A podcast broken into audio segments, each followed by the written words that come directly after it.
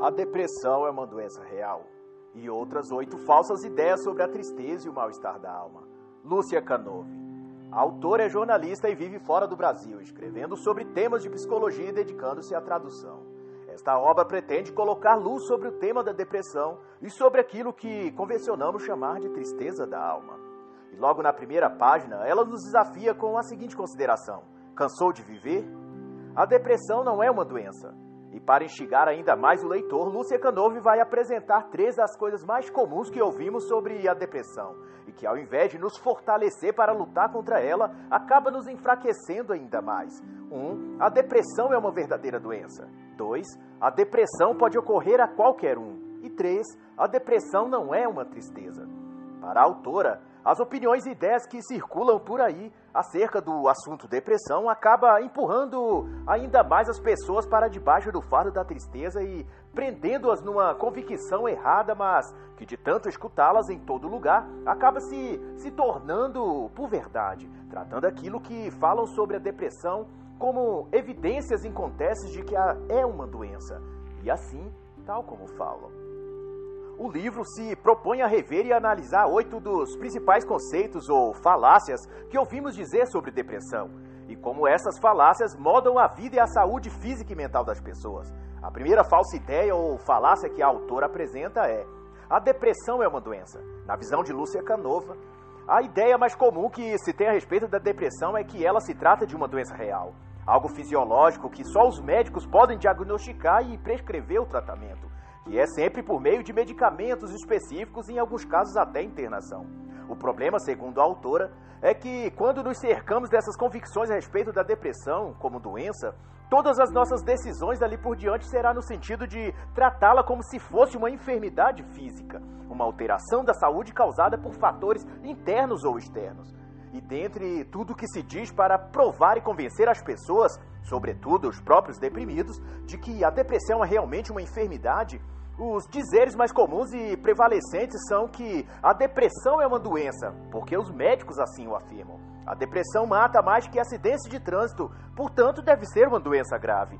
O sofrimento das pessoas deprimidas é real, portanto, a depressão deve ser sim uma doença real.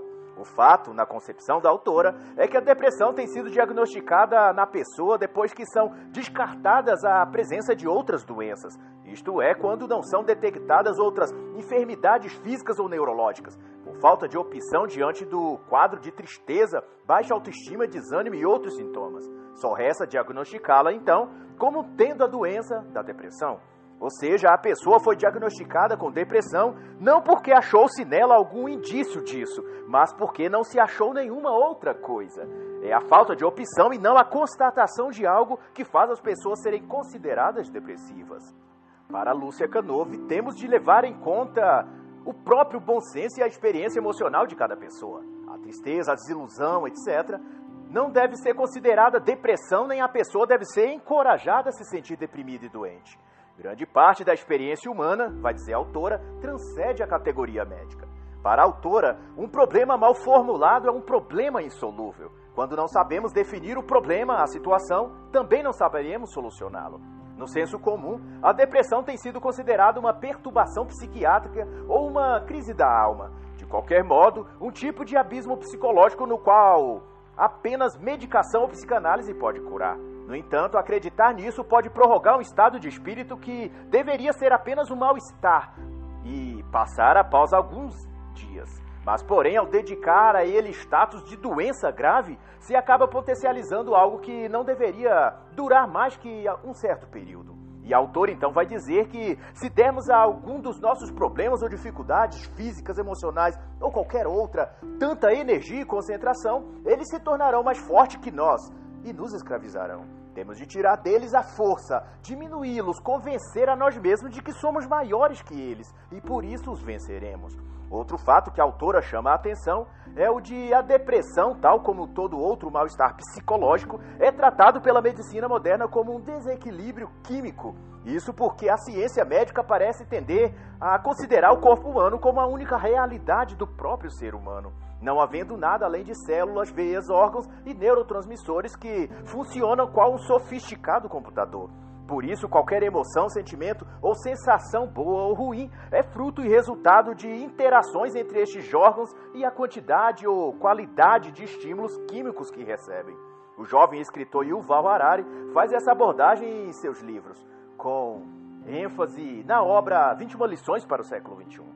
Nesse mesmo sentido, Lúcia Canove vai dizer que há uma tendência na ciência moderna a desconsiderar qualquer tipo de interação no ser humano que não seja química, biológica e das substâncias químicas que circulam o corpo humano internamente. Assim, nessa forma de ver as coisas, se alguém está em depressão, significa que as taxas de serotonina, neradronalina ou outra qualquer substância estão baixas. Daí basta tomar certos estimulantes ou coquetéis químicos e tudo se resolverá. O fator psicológico, emocional ou mesmo espiritual simplesmente não existe. Segundo essa visão da ciência do futuro, Yuval vai chamar essa tendência interpretativa de ciência dos algoritmos. Para a autora, o que há são variações químicas e não determinismo químico. Não são as substâncias químicas em nosso organismo que controlam nosso bem ou nosso mal-estar, mas também atitudes e pensamentos de fora para dentro. Isso é aquelas que decidimos ter, também isso são capazes de modificar nosso estado de espírito. A consciência pode agir sobre a existência, é o que a autora vai dizer. Do ponto de vista que prevalece no senso comum, é a química que comanda o corpo e o cérebro, e daí não temos poder sobre a depressão. Mas na visão da autora, assim como as substâncias que circulam no cérebro agem sobre o humor, da mesma forma nosso humor também pode agir sobre nossa química cerebral. Ou seja, em vez de esperar ou medicar-se para que as coisas melhorem de dentro para fora, isso é, para que os níveis de serotonina, beta-endorfina melhorem, podemos tomar iniciativa a partir de dentro para fora. Agir como queremos nos sentir, e quando menos esperar, estaremos nos sentindo tal como gostaríamos. Essa perspectiva, embora possa parecer estranha, é bastante estudada também na excelente obra do autor Conversando com Deus, do best-seller do escritor Donald Walsh. O livro em questão, que trata especificamente sobre esse assunto, é Se Tudo Mudou, Mude Tudo, o qual recomendo veementemente. E uma coisa que se tem de entender é que quando um médico diz ao paciente que o seu mal-estar decorre de um desequilíbrio químico, etc., na realidade esse médico está emitindo o ponto de vista do senso comum e não da ciência, como pode parecer. Não há exame clínico para detectar os níveis químicos do corpo. O médico, neste caso, está falando o que se acredita que seja e não o que laudos e análises clínicas lhe mostraram.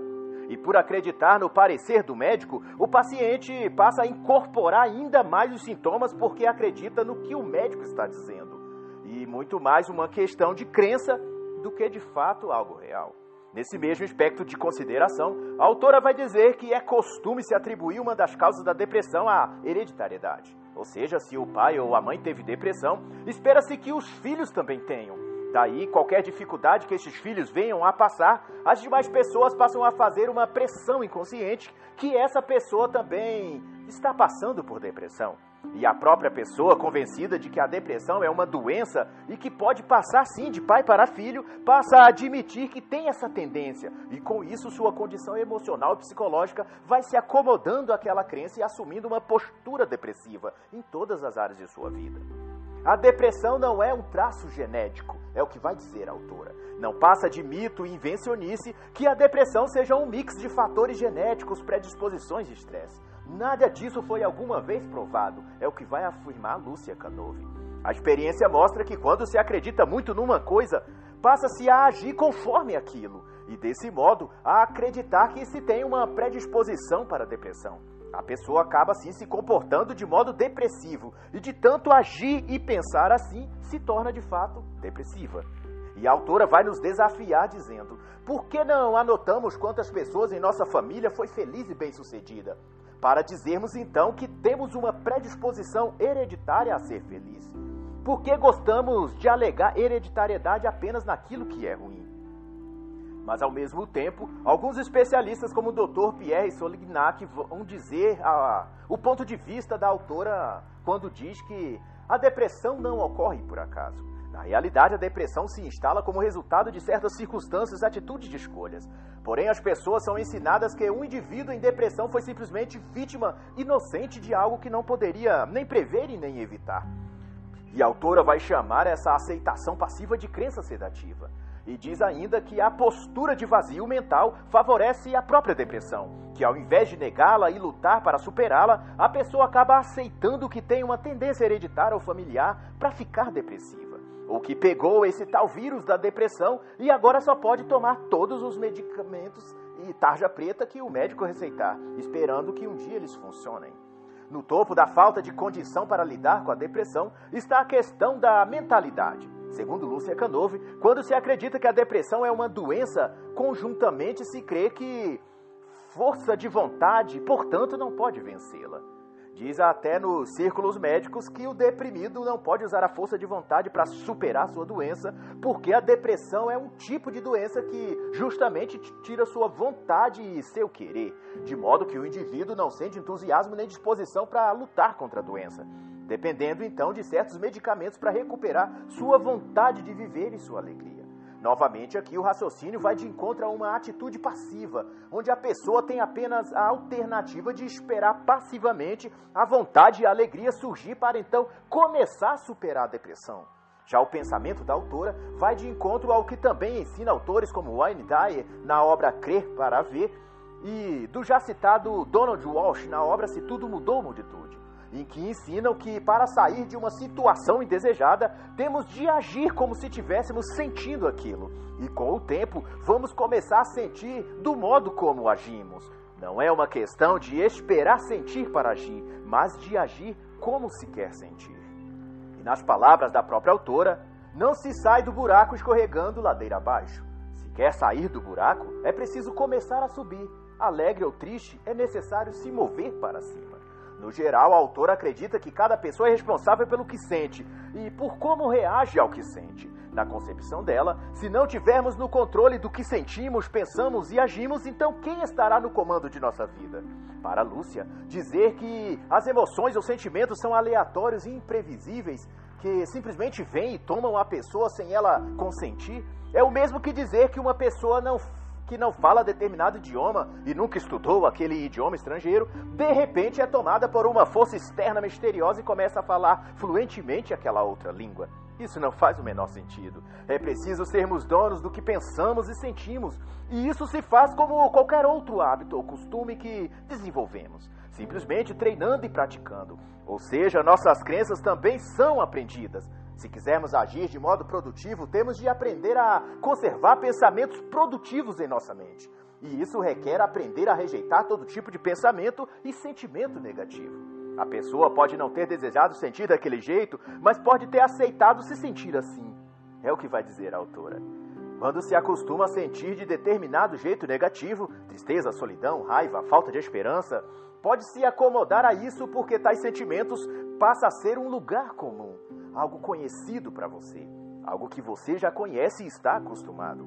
Portanto, pode ser que um sentimento de dor ou tristeza passe a ser conservado dentro da pessoa simplesmente porque é um tipo de estado de ser ou de espírito que já se conhece bem, já está familiarizado. É como criar um animal de estimação, mas da mesma forma temos de aprender a cultivar sentimentos bons.